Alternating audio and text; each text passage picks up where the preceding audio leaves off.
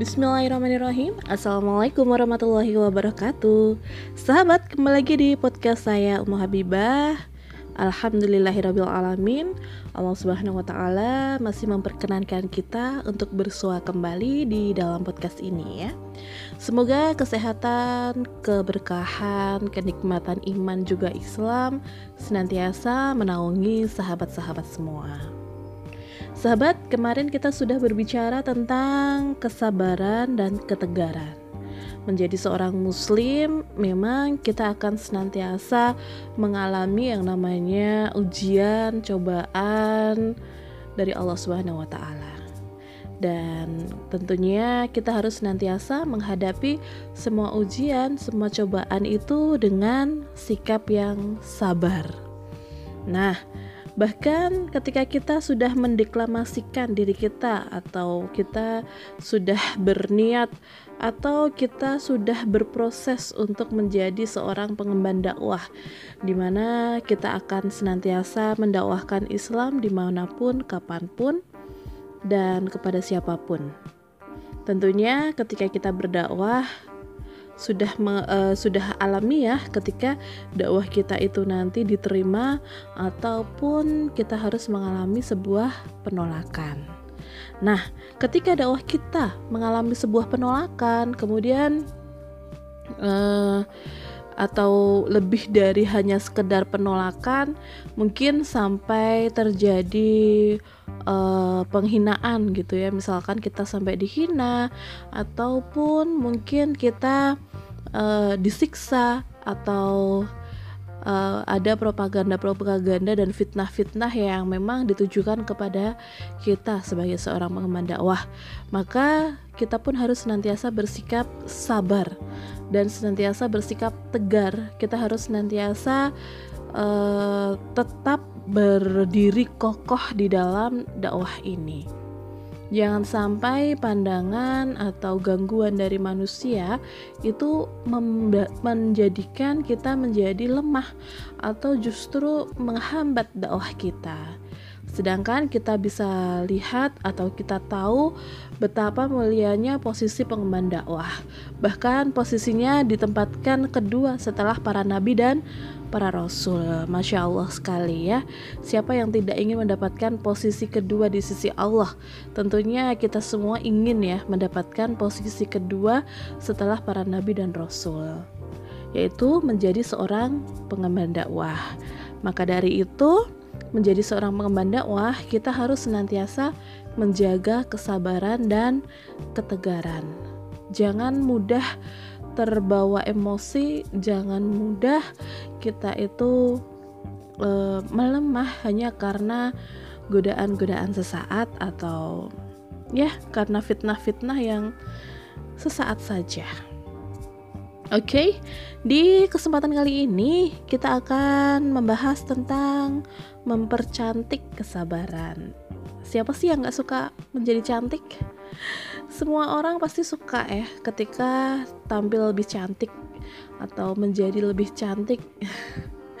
Tua muda sama aja. Ketika dibilang cantik ya siapa yang nggak bahagia? Pasti semua orang akan merasa bahagia ketika ia dibilang cantik.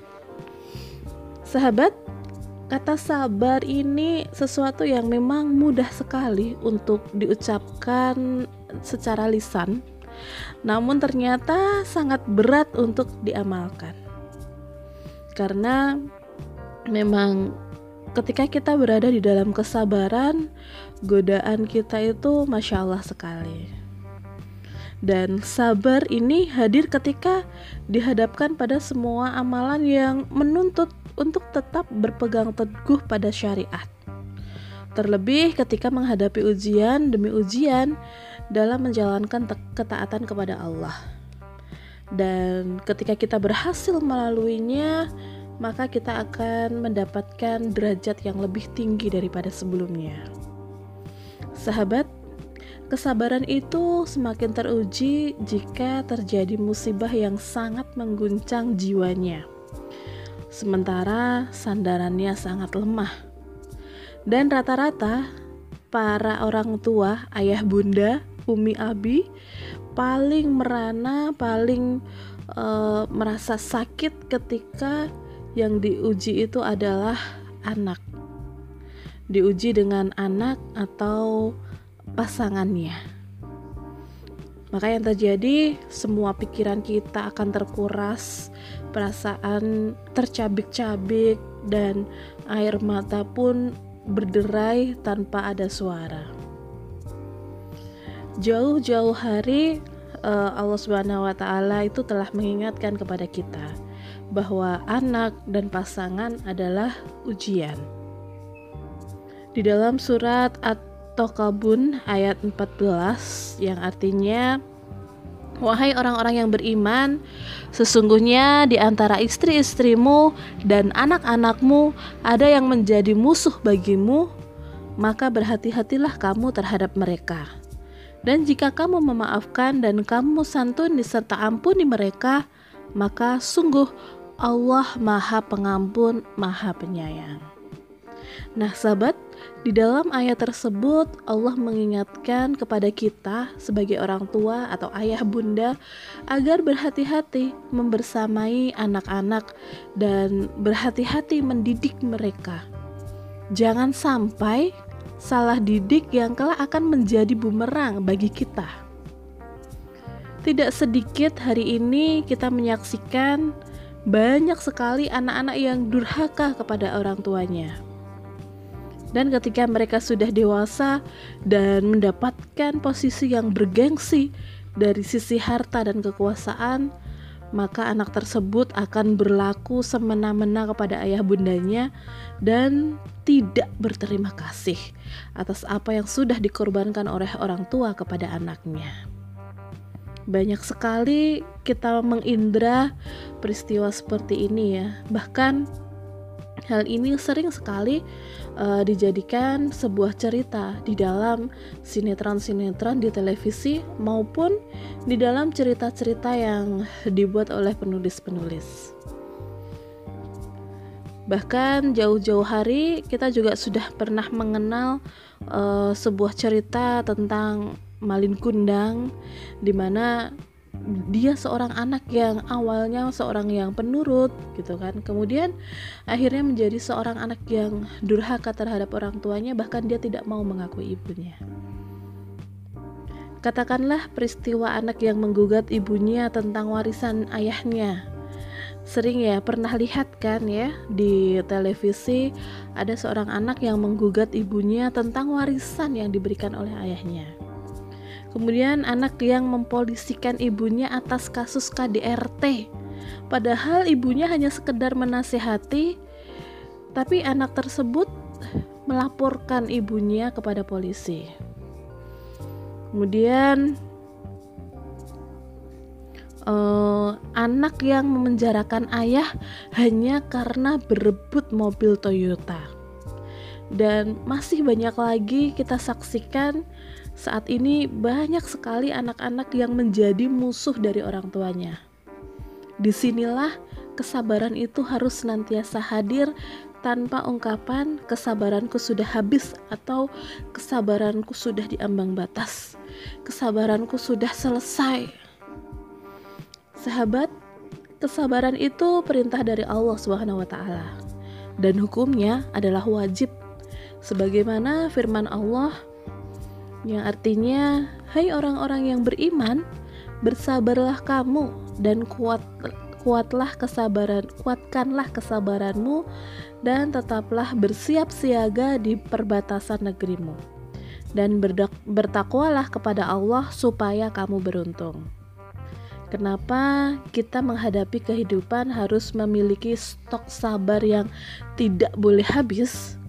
Sebab Allah menghamparkan kehidupan dan kematian ini untuk ujian dan akan melihat siapa di antara kita yang paling ahsan dalam beramal. Yang menciptakan mati dan hidup untuk menguji kamu. Siapa di antara kamu yang lebih baik amalnya dan dia maha perkasa lagi maha pengampun. Kemudian, dan kami pasti akan menguji kamu dengan sedikit ketakutan, kelaparan, kekurangan harta, jiwa, dan buah-buahan. Dan sampaikanlah kabar gembira kepada orang-orang yang sabar. Oleh karena itu, kesabaran merupakan satu sifat dan akhlak yang tidak boleh ditawar-tawar. Karena apa pun ujian sabar adalah solusinya.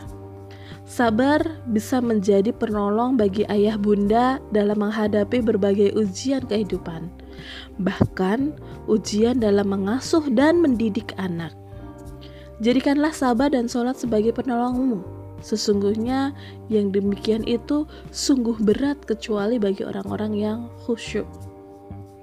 Sahabat betapa urgentnya sabar dalam kehidupan ayah bunda di saat dunia psikologi tak henti-hentinya membuat teori mengatasi stres dalam pengasuhan dan pendidikan anak maka Islam mencangkupkan rasa sabar dalam mengobati berbagai stres bahkan sebelum stres itu terjadi. Sahabat, menjadi orang tua yang sabar akan selalu berada dalam ketentraman hati dan akan memiliki hati yang selamat dari berbagai penyakit. Maka seyogyanya tidak ada kamus hilang kesabaran dalam hidup kita sebagai orang tua. Jika sudah hilang, maka bisa dipastikan kita sebagai orang tua telah menabrak syariah Islam dan juga merus juga rusak keimanannya. Maka yang harusnya ada adalah mempercantik kesabaran hari demi hari kesabaran itu akan senantiasa meningkat hingga sampai di puncak kebahagiaan hidup yaitu ridwanullah.